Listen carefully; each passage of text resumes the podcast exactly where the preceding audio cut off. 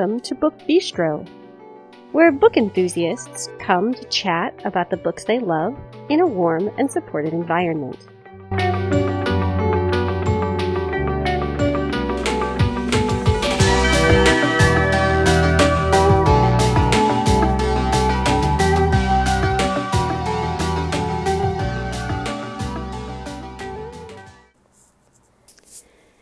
This episode is airing on Tuesday, September 14th, 2021. Hello, everyone. It's Shannon, and I am back to talk about fantastic books with you today. But before I do that, I am very, very excited to share a fascinating conversation I had back in early August with Kaia Alderson, whose novel Sisters in Arms released on August 3rd. I want to make a note about this interview. Um, when I conducted it, I was actually in um, a location that I don't usually record in. We had lost all of our power due to a storm here in the Midwest. So, if you have any problems with the audio, if it sounds a little different than it usually does, a little less clear, um, it is because I was somewhere else and I couldn't control my environment quite as much as I hoped to in order to record. However, this is a fantastic conversation of World War II, of race, of kind of all of the things that we don't really know about history, um, the ways in which it hasn't been taught to us correctly. Um, we talk about books, of course, because why not? And I just really enjoyed this, and I hope that you take as much away from it as you listen as I did as I participated. So, without any further rambling from me, let's move directly into the housekeeping information, followed by the interview with Kaia Alderson, and then I will tell you about some fantastic new books out this week. You can find us on Twitter and on Facebook by searching Book Bistro Podcast. You can always post just on the Book Bistro timeline. Some of you have done that. I'm always so happy to see when you've published posts there. You can join our Facebook listener group where you can chat with us as well as with other podcast listeners. You can keep an eye on some of what we're reading. We usually update you each Wednesday with a look at our current reads. If you'd like to get a hold of us and social media is not really your thing, you can email us. That address is the book bistro podcast at gmail.com. Hello, everyone, and welcome to another edition of the Book Bistro podcast. This is Shannon coming to you from the storm torn Midwest today. Um, I am fortunately in a part of the Metro Detroit area that does have power, but a bunch of us don't. So today I am talking with, alter, with author Kaia Alderson about her novel Sisters in Arms, a historical fiction that was released in early August, August 3rd to be exact. Kaia, thank you so much for joining me today. Thank you for having me, Shannon. I'm excited to be here. You are very welcome.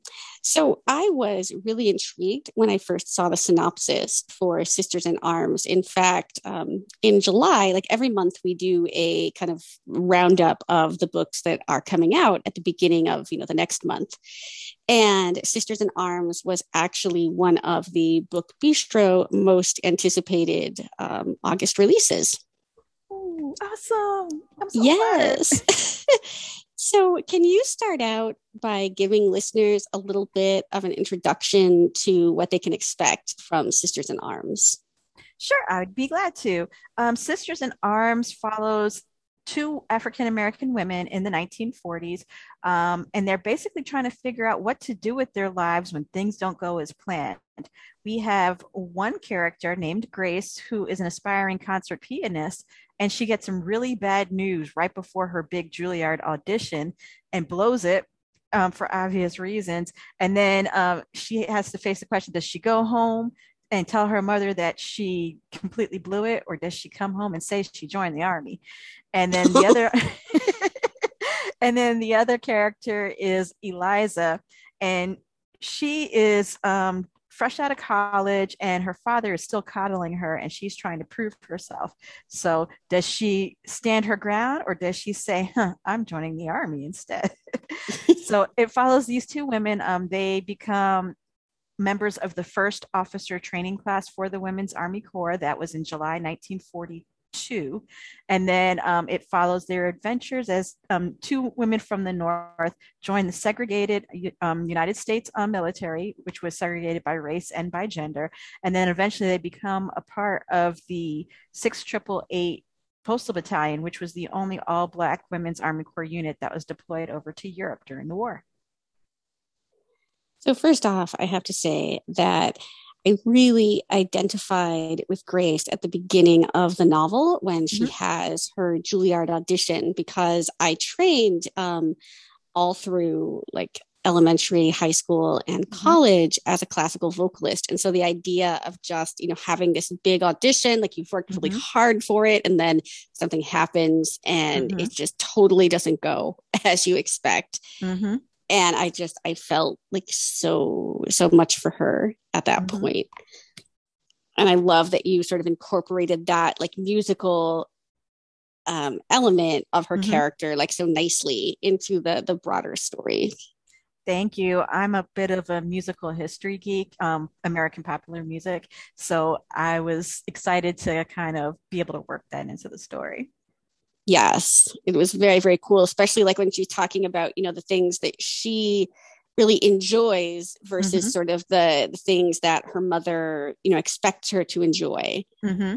um, and really like digs into that you know okay like it doesn't have to be something classical or mm-hmm. you know mm-hmm. something that fits a certain a certain genre and I think for a lot of people, especially, you know, as someone who grew up knowing a lot about classical music, like a mm-hmm. lot of people that becomes like just what you know, what you do. Mm-hmm.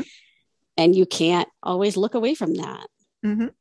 And I also, what I like about her journey is how um, she has to learn that it's okay to break from the norm and maybe be that trendsetter, you know, just from being one of the first women in the Women's Army Corps. I think she kind of learned that in her journey too. Yes. So, unfortunately, I am a victim of the American school system where we were not taught um, much of anything at all about African American women in World War II. Mm-hmm. Like, and so I saw this book and I was just like, whoa, you know, this is a piece of history mm-hmm. that I don't know. And not that like what I know is in any way like symbolic of what other people know, but it made me wonder, like, you know, how many people don't know about this? And so i love that you were able to kind of let people into a bit of history that perhaps is not as well known. Mm-hmm.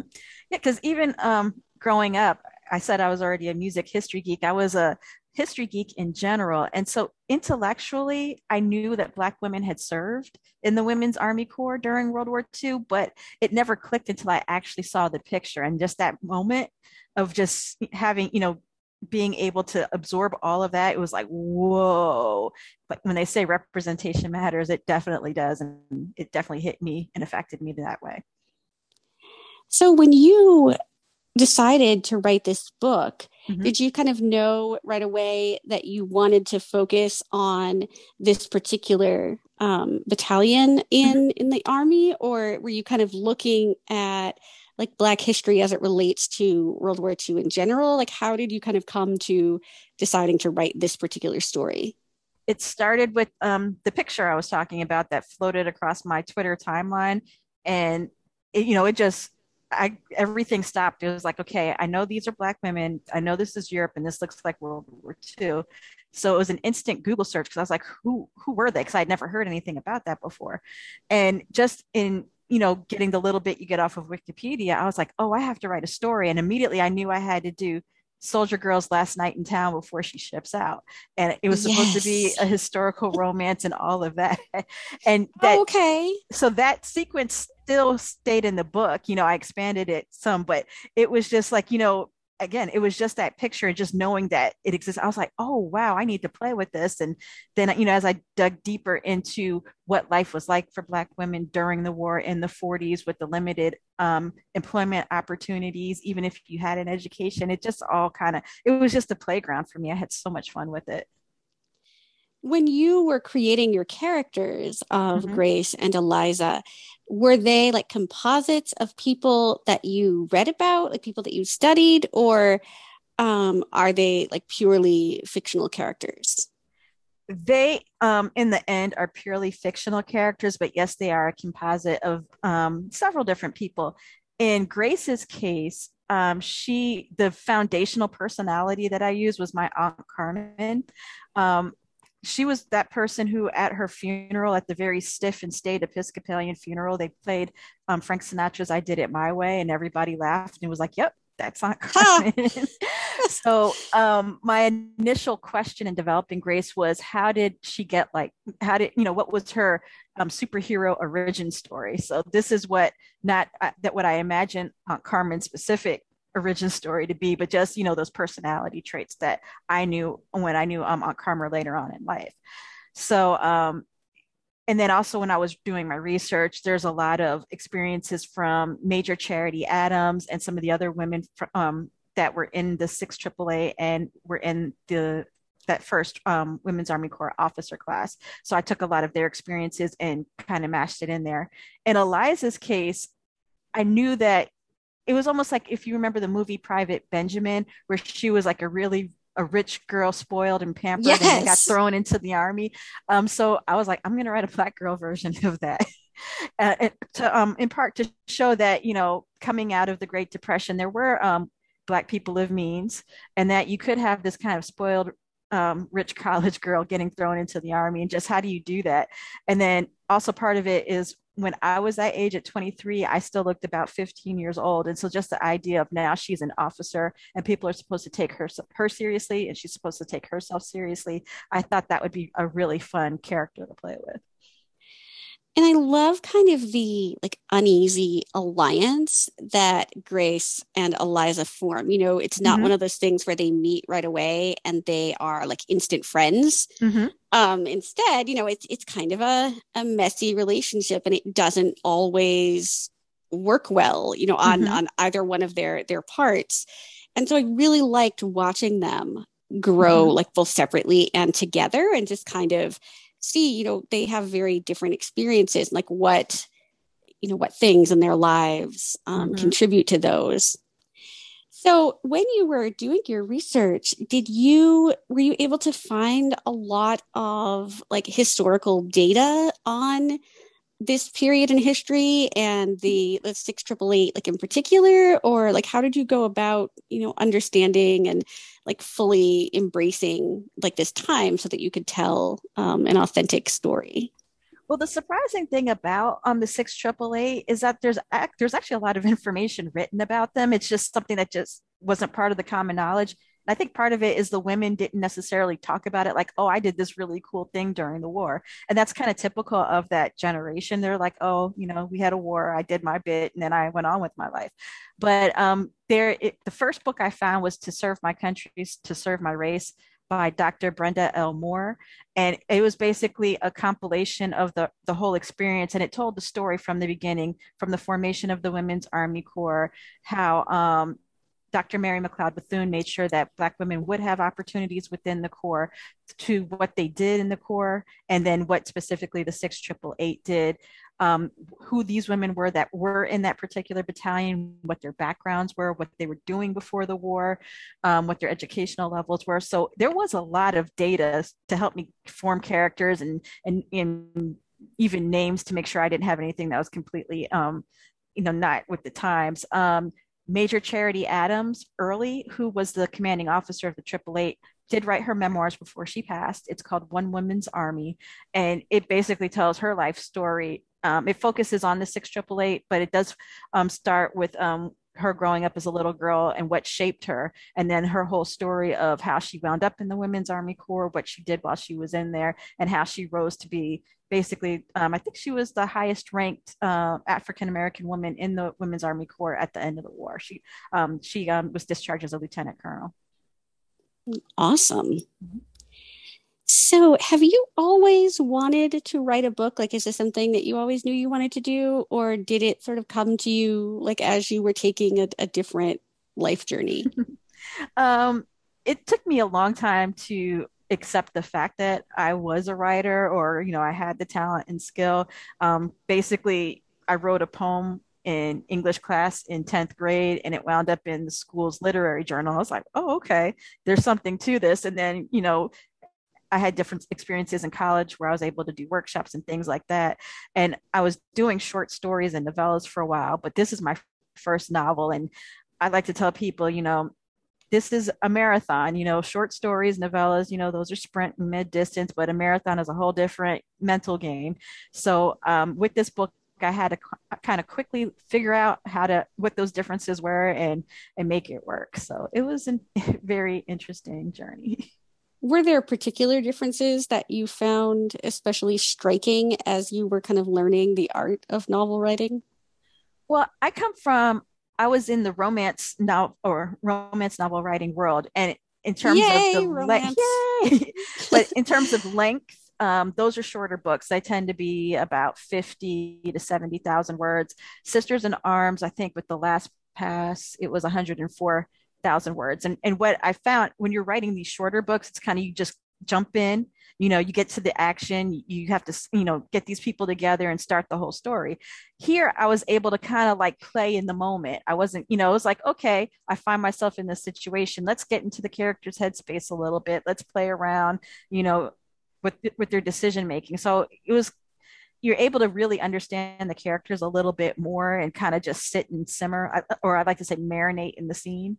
So that was nice one thing that i liked. And i realized that in writing this i'm probably more naturally a women's fiction novel writer than i was romance because i was always going over my word counts and like no wait how do i make this shorter? And i was like oh wait i need to be writing a different type of story it's amazing to me because there are you know so many of those books that you're talking about like the 50 to 75,000 word books. But then you have these like epic romances that mm-hmm. are just big and sweeping um, mm-hmm. um, and so lovely. And i always wonder like how how do you get to be like that person who gets to write like the big you know the big romance? Like i recently read um, Reel by kennedy ryan. Mm-hmm and I don't have a word count on it, but I would be very, very surprised if it, you know, fell into that like shorter, shorter word mm-hmm. count. Mm-hmm. Um, but it was just lovely, you know, in so many ways, and really allowed the characters to to grow and change. Mm-hmm. And I just, I always wonder, like, you know, how how does somebody get to be the person who goes outside of that, you know, shorter like word count limit? Um, believing in yourself and just having the cojones, I guess, for lack of a better word, to you know do it and say I can do this. And like I said, that was part of my journey out. I spent my younger years reading, you know, the greats of Black women's literature, and you know, Zora Neale Hurston wrote "Their Eyes Were Watching God" in six weeks. And you know, when you sit there and you put that in your head, and you're like, then you sit down to write your little story, and why is this taking two years? This must be trash. And you kind of have to throw that out and be like, you know, this is my, you know, again, going back to the marathon analogy, this is your race. You run your race, and you do it your way and you just kind of just have to believe in yourself and believe in your story. So you um you're saying that you feel like you're more of a women's fiction author than like mm-hmm. a romance author mm-hmm. Um, I know that a lot of people take great exception to sort of that genre classification of women's fiction. Mm-hmm. You know, people say, oh, like we don't have a genre called men's fiction. So mm-hmm. why do we have a genre called women's fiction? And yet I find it to be kind of an apt uh, descriptor because. It can incorporate so many different things. Like it can incorporate historical fiction, mystery, mm-hmm. romance, coming of age, like so many things but it its main focus is just the the journeys of these women mm-hmm. and it's it's a term that I find you know kind of useful. Like it's mm-hmm. it's perhaps not the like the best name. I guess I like it better than something like chick lit. Mm-hmm. but you know, women's fiction, it just feels to me like a, a natural term. So I wonder when you were writing this, did you decide like, okay, this is strictly historical fiction, or did this feel like women's fictiony for lack of a, a better description to you? Um, I call it women's historical fiction. Um, and I knew that I'm more I'm a commercial writer. I'm not a literary or literature type of girl. Um, and I, I, have no problem saying that I'm very comfortable with it. And it's not basically, oh, I want to make as much money as possible, but that's the voice that I prefer to write in. That's the voice that I prefer to read in. And I actually went and immerse immerse myself in other women's historical fiction to um, kind of become more, you know, kind of tread that water and become more comfortable in that space and how do they tell those stories? Yes i still read i read so wide it's ridiculous. Like if anybody follows my twitter i spend half the time talking about fantasy because i love to read fantasy. And again would i ever write it? No because um, my imagination and you know i'm always amazed by what people come up with and i'm like okay i'll just stick in my you know historical is my is my pond. But um I think it's just knowing who you are and your voice and being comfortable with that, not caring. You know, some people will sit there and scoff and turn up their noses, but it's like, I can read that, you know, okay, it has its place and I enjoy it. But, you know, in terms, I'd rather have fun if I'm writing. And for me, this is fun. So.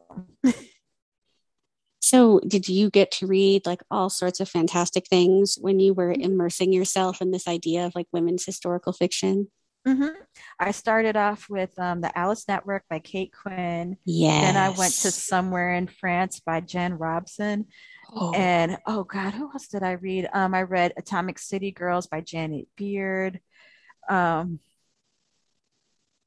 I'm trying to think what else I read. I just read so many all at once. those you- are the ones that stuck out to me. Um, Huntress, I, I read during the course of all that too. On ah, yes. Quinn.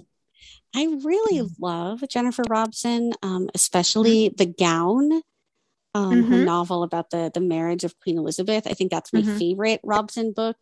Mm-hmm. Um, although I do also really love um, what is that? Good Night from London. Um, yes, which is her World War II yes novel. Although she has several that kind of um, you know like dance around that time. Mm-hmm. Um, like there's the one that she came out this with this year, which is set in Italy during World mm-hmm. War II, um, that, that I also so loved a lot. Yes, mm-hmm. Our Darkest. Night. Love that one. Yes, yes. So, can you tell us anything about what might be coming next for you?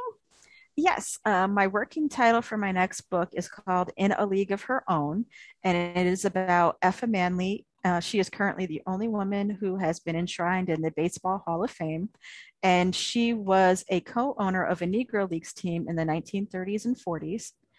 Before that, she was um, a civil rights activist in Harlem in the 30s.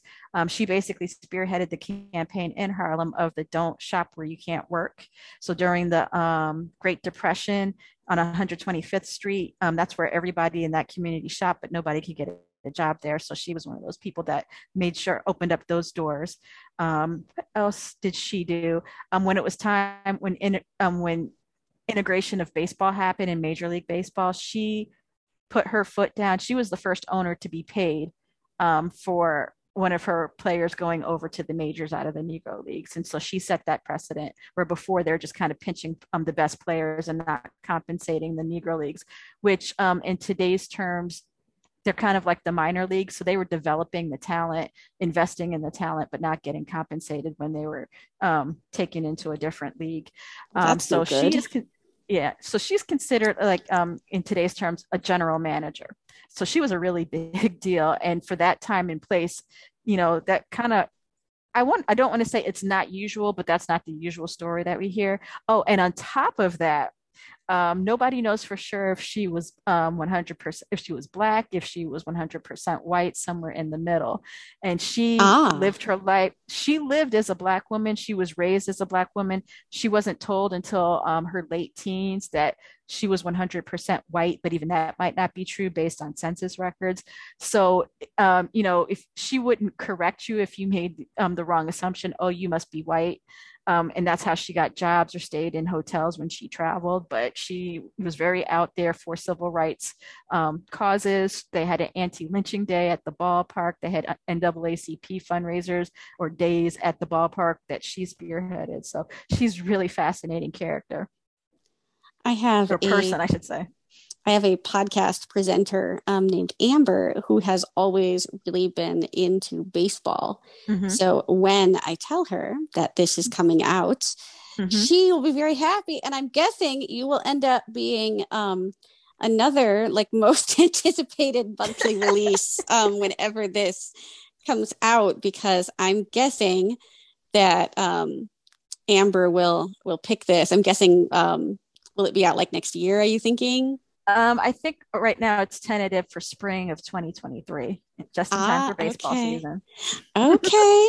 So yeah, then you know we will definitely be keeping an eye out for it, and I'm guessing that Amber will um, scoop it up as a as a most anticipated because I know she's always looking for things, especially about like marginalized um, communities mm-hmm. where you know you don't get to hear Mm-hmm. so many of of those stories you know you can read a lot about like men who play mm-hmm. baseball obviously and even some things about women who play baseball but not necessarily about like a black woman specifically or a woman who lived um, as a black woman so i think that's going mm-hmm. to be a very very cool thing when it comes out okay well i'll make a note amber to let you know when it's ready for the world yes, she'll be very happy. I will I will text her and tell her that we talked about this and she'll be mm-hmm. very very mad at me because this is not coming out for a while. yeah, I'm still researching it. Like my big thing right now is Effa kept a scrapbook of um, her life from basically the, t- the time span that I'm studying the book, which is from 1932 to about 1948. And it's not just her baseball stuff and I need to go up to Cooperstown, but you know, with travel and everything like that, I'm still having to push it back. Um, they were able to send me like some photocopies, but it wasn't the whole thing. So I was able to piece together some things, and it's actually really cool how I'm, I'm able to research it just from little things that I am able to find in footnotes where she's mentioned, or just in the scrapbook. You know, I, I realized, oh, she knows, she knew so and so. You know, I. So it's really interesting. Um, the, the research process for this, but I really hope I get to go up to Cooperstown soon. I'm guessing that for a lot of people, especially people who write in genres that rely, you know, heavily on research as like historical fiction would, that COVID and the whole like pandemic has impacted that like in sort mm-hmm. of ways that we may not think about. You know, I think mm-hmm. about people not being able to do like in-person book tours during the height mm-hmm. of the pandemic and it never really occurred to me, I don't know why, mm-hmm. but it didn't, that like people couldn't travel, you know, for research. I guess like I'm not a travel person. I'm like the most introverted person you will ever know. And mm-hmm. if I could like hide in my house always with like books and my cats, mm-hmm. that would be my my like dream life. But I know that, you know, for most people travel is is a big deal. Mm-hmm especially if you're you're researching so i do yeah. hope that you know you can get to do the research that you know you want to do like in person i think mm-hmm. you know that would be probably a very useful um like piece of of the puzzle yeah i think i'll be able to find the little tidbits that aren't as easily to find about Effa because um, her baseball life is basically well documented, but her non baseball life, not so much. But I am starting to dig up some stuff and I, you know i just want to pursue a little bit more so i can have that those nice little details in there for you guys. That is awesome. Have you found like anything else particularly difficult or like surprisingly easy about writing and editing and putting out a book like while so much of the world is still impacted by by covid? Um i would say i was doing the la- the last round revisions or edits or something during that first week in January that was very tumultuous. Oh. So that was, oh. you know, that was very interesting because my editor, like the day after, she was like, So when do you think it'll be done? And I'm like, Um, I don't know. I was like, give me a week past the inauguration, which is, you know, I was able to do that. But it's just like, you know, because you're at a certain point, because I still have my day job, you know, it was just like, I looked at my husband, I'm like, are we really supposed to be working right now? Does anybody yeah. expect to be working while this is happening on the TV?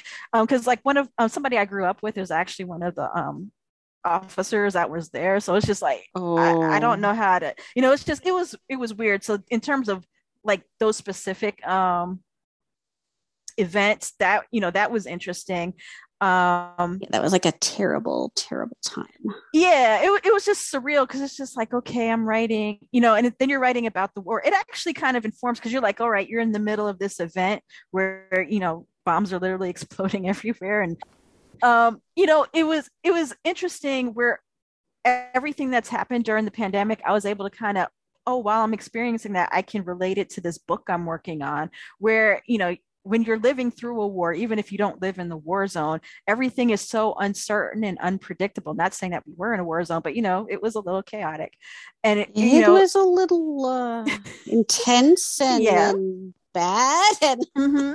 and then you have these lulls and moments of of real life and you're like okay i'm dealing with you know within my book is like do i pursue this relationship with this guy or not because tomorrow I don't know what's going to happen. And you just right. like, you know, little, it, it, was interesting where you're able to pluck, you know, stuff from today that you might be considered a little unusual and pull it into this historical thing that happened 75 years ago. And you, you know, it's like, okay, so that's how they dealt with it. And maybe that's why our grandparents and great grandparents were the way they were with us. So I have grown up like always as like a grandma's girl. In fact, mm-hmm. as I'm mm-hmm. talking to you, I'm in my grandmother's house because we lost power. Um, we had really mm-hmm. bad weather yeah. and we mm-hmm. lost power. There are like half a million people um, mm-hmm. in in Metro Detroit that have no power. So I'm like that. hanging out with my grandma. Mm-hmm. And I think we learn just so many things you know from people who lived through that or in the case of my grandma um, she was born in 1940 so she doesn't have like specific memories of wartime mm-hmm. but she grew up you know with a mother who worked in like the auto factories um, mm-hmm. here in the us you know when like in detroit when like most of the men went off to war so even though she doesn't have those direct experiences that she remembers I think a lot of that, you know, shaped like her childhood and shaped her mm-hmm. into who she is, you know, now as the woman, you know, that I knew um, and, you know, continue to know. Um, and it's just, I think there's so much that we learn from people mm-hmm. who have come before. And I'm lucky to be, you know, 41 and mm-hmm. still have my grandma who is, mm-hmm. you know, well and like, you know, like still very sharp mentally mm-hmm um awesome. and i that's just like such a such a gift that you know i wish like everybody could have like everybody mm-hmm. should be in their 40s and say like oh you know like i'm gonna go hang out with my grandma i'll just pack up the cats mm-hmm. and go mm-hmm. exactly so that's, that's what i do and one thing that you know i learned especially while working on this book is um, the conversations I wasn't able to have with my grandparents because um, even oh. um, when my last grandparent passed, I was like 18 or 19 years old, and just because things didn't come up and uh-huh. I didn't know to uh-huh. ask the question, so like while I'm in the middle of writing this book, you know, I always knew my grandfather was one of the first Black firefighters in New York City, and he was also one of the founding members of their fraternity organization. Oh. And for oh. whatever reason, I'm researching something related to my book, and I fall down this rabbit hole about Black firefighters in New York City, and then come to realize my grandfather you know, because I was just like, oh, he's a he was just a rank and file guy. No, he was the president of the organization, or learning what actually um, they were those uh, um, first black firefighters went through and how they were treated. And then you're like wait a minute y'all did this to my grandfather. And now i'm sitting there you know at work. Sure pissed off because so but he never talked about it and as i learned more about what his experience was i realized why he didn't talk about it but he didn't even talk about his accomplishments because i was giving this feeding my dad all this he's like i didn't know that you know he didn't say anything about this i was like yeah when he was president he um, they put together a report compiling the abuses that they were experiencing within the fire department and presented it to Mayor LaGuardia. and you know, he wow. was interacting and and I spoke. Uh, there, someone actually wrote a book about this, and I talked to the guy, and I was like, "So who is he interacting with?" Oh, you know, he was probably he would have hung out with um Thurgood Marshall and A. Philip Randolph, you know, who organized the March on Washington nights, and, th- and I'm sitting there like, "Wait, what?" Really? Wow. yeah, yeah. You know, it's just little things like the um the late all the labor people that you hear about, like in the 40s and the 50s and the 60s. He was interacting with them, and he was like, he didn't talk about it. You're like, oh my god. I, and he passed when I was 14, so there was opportunity to have those conversations and appreciate it. So I would say, going back to your point, you still have your grandma. Ask about it um because yes. even even in her case she was raised by the world war ii generation.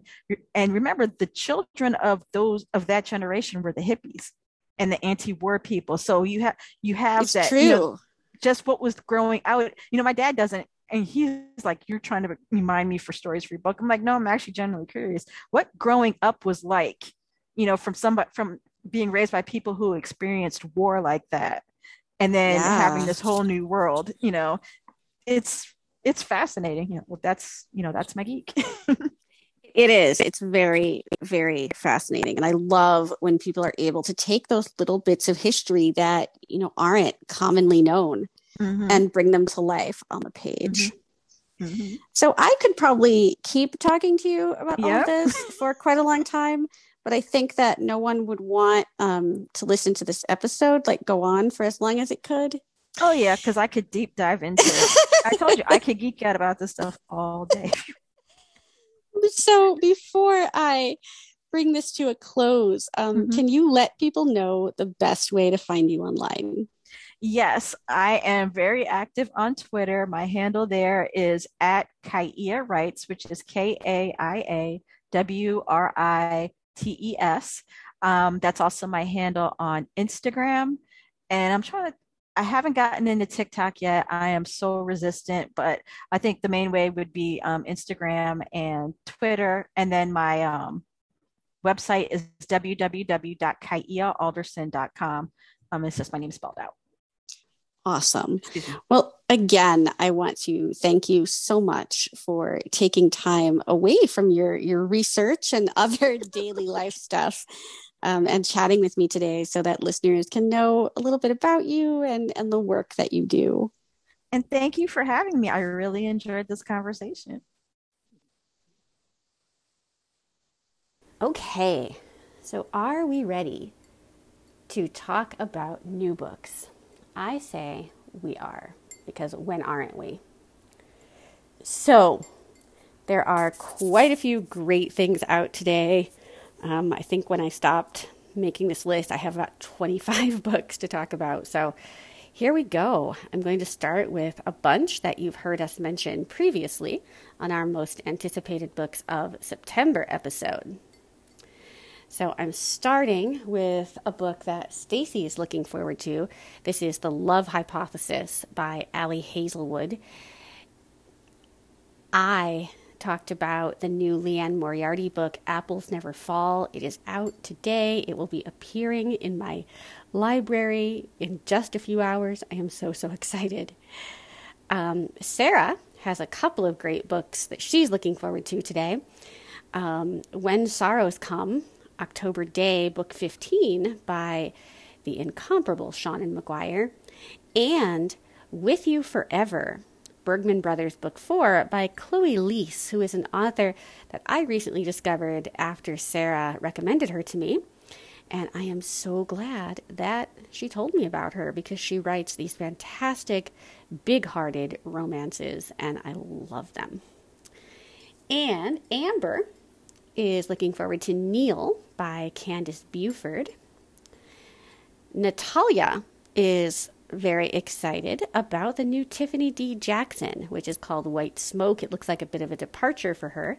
She usually writes kind of dark YA thrillers, and it looks like now we are stepping into a bit of horror and ghostiness. And for those of you who know me, you know that ghosts are not my favorite, but I absolutely love Tiffany D. Jackson, so I might have to try this, even though I'm not a big ghost fan. Okay, so let's talk about some books that you haven't heard us talk about before. Um, I'm going to start with some mysteries and thrillers, and I'm super excited to tell you about this first one. This is My Sweet Girl by Amanda Jayatissa, and this is an own voices story based partly in Sri Lanka and partly in San Francisco. It is super dark, very creepy. I can't say too much about it without giving it away, but if you're looking for something very, very scary and compelling, I highly recommend it. It's My Sweet Girl by Amanda Jayatissa. We then have Nice Girls by Catherine Dang, and this is a thriller kind of orbiting around true crime, as a lot of thrillers do these days, which makes me very, very happy. And this asks the question Is it more dangerous for a woman to show the world what the world expects to see or who she really is? This is on hold for me at my public library. Um, hopefully, it won't take a million years to get here. It's Nice Girls by Catherine Dang. We then have a new book by Melinda Leigh. This is right behind her. This is the fourth book in her Bree Taggart series. This is a series that I haven't started yet. I am still reading and really, really loving her Morgan Dane books, but I do plan to start her Bree Taggart series pretty soon as well. I really enjoy the blend of thriller and romance that Leigh does here, where you get just the perfect amount of both. So I'm hoping that that holds true for this series as well as it does for the Morgan Dane books. But this one is right behind her Bree Taggart, Book Four by Melinda Leigh. This next book has a title that I absolutely love. This is Dark Things I Adore by Katie Lattari. And this is a dual timeline thriller, it looks like. So there are three campfire secrets, two witnesses, and one person dead in the trees. There's also a woman who is determined to make the guilty pay, even though whatever happened was 30 years in the past. I need this right now. It's Dark Things I Adore by Katie Lattari. This next book is pretty likely to appeal to Brooke as well as to other people who read a lot of crime. Um, I think of Brooke for this one particularly because she's the one who told me about this author. But this is Denial by Beverley McLachlin, and she is the former Chief Justice of Canada. This is her second novel. And this is the story of a defense attorney whose involvement in a murder trial calls into question her own personal truths. It is Denial by Beverley McLachlin. And we have some historical mysteries, of course. This is Deadly Summer Nights. Um, Catskill Summer Resort Mysteries, Book One by Vicki Delany.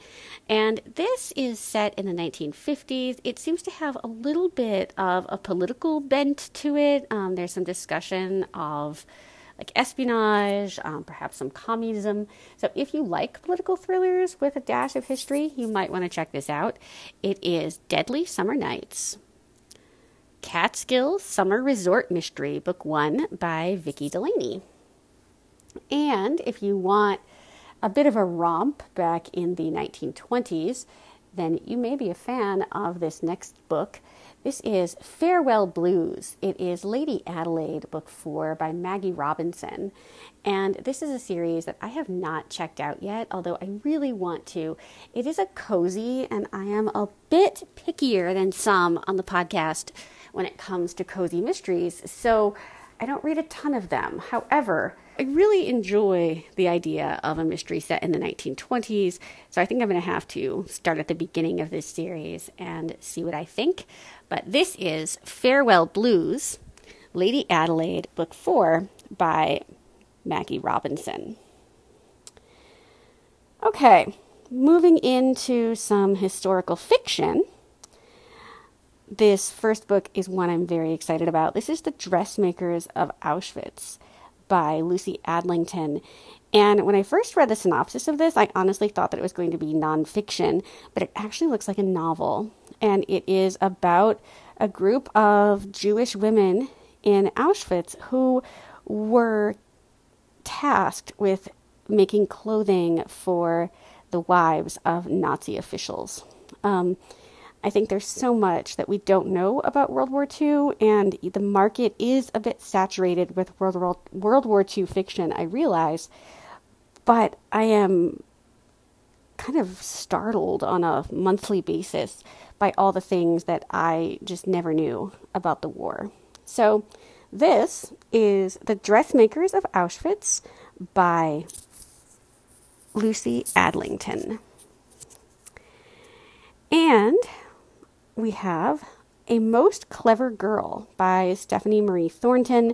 This is the story of a woman who was spying against the United States for Russia and then kind of turned her coat and decided to spy on Russia for the United States. Um, Stephanie Marie Thornton has written a number of historical novels in the past, and this one is especially interesting because it tells kind of a story of like a double agent, and it's not something that we hear a lot about, especially as it relates to women. So, this is A Most Clever Girl, and it's by Stephanie Marie Thornton.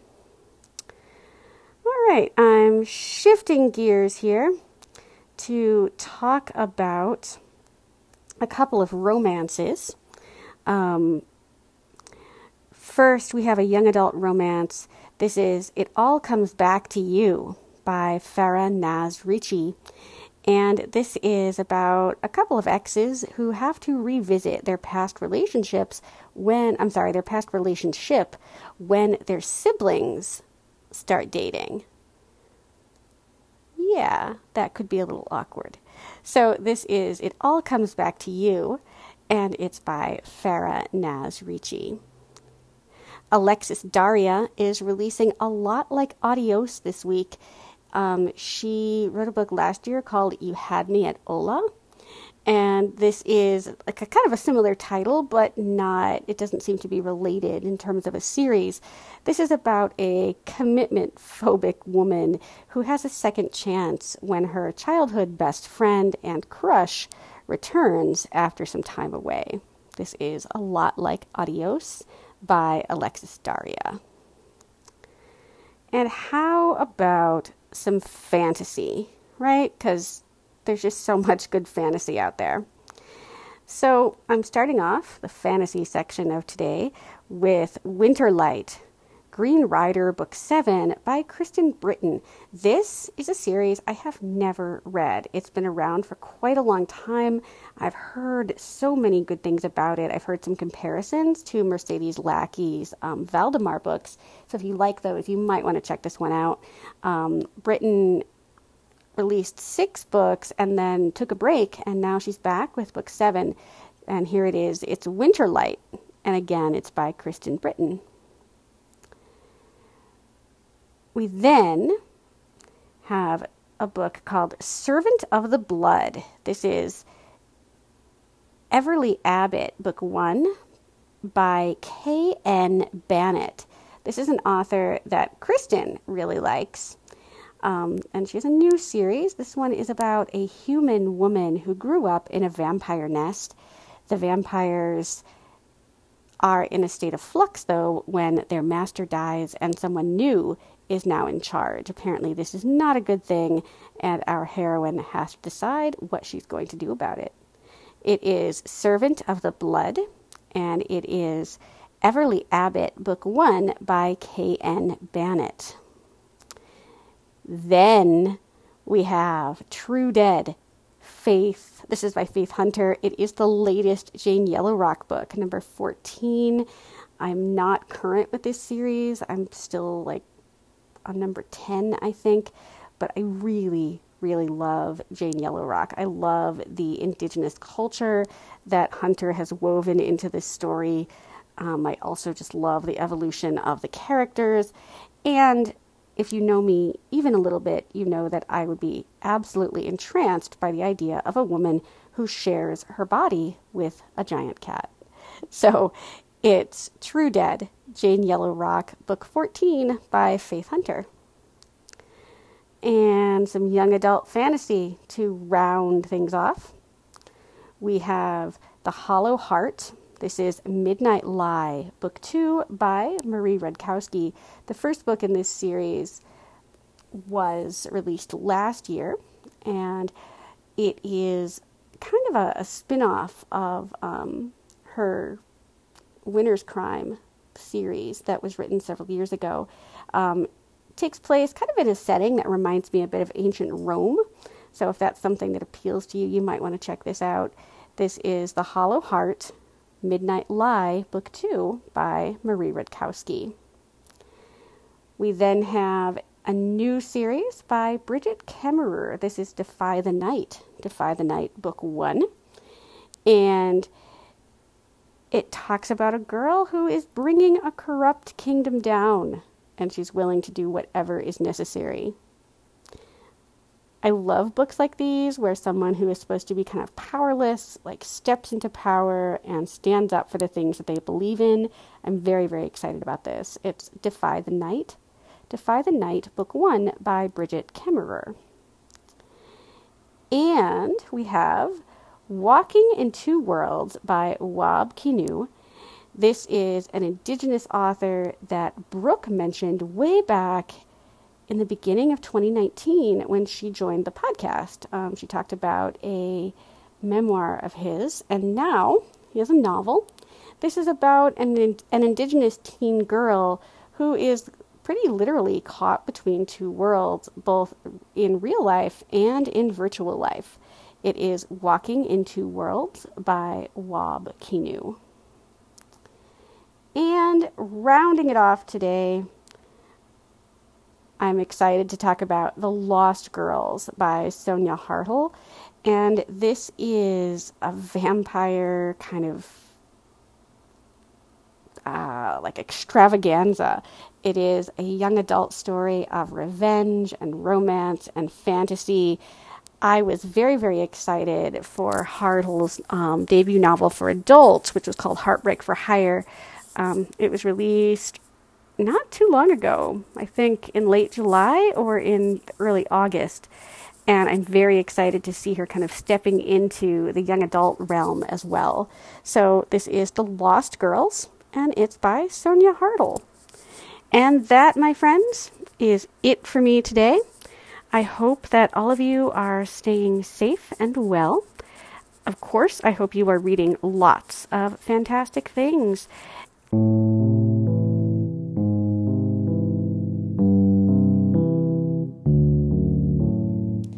If you would like to leave us a rating or a review, you can do that on Apple Podcasts or any other platform that you use to access the show. Not only does it tell us what you think, but it also helps other people find us when they're looking for book related podcasts. Um, it kind of advances us in the Google algorithm. So I will be back next Tuesday morning with an author interview and, of course, the guide to new releases and some number of us will be back on Friday with more bookish greatness. Take care, everybody.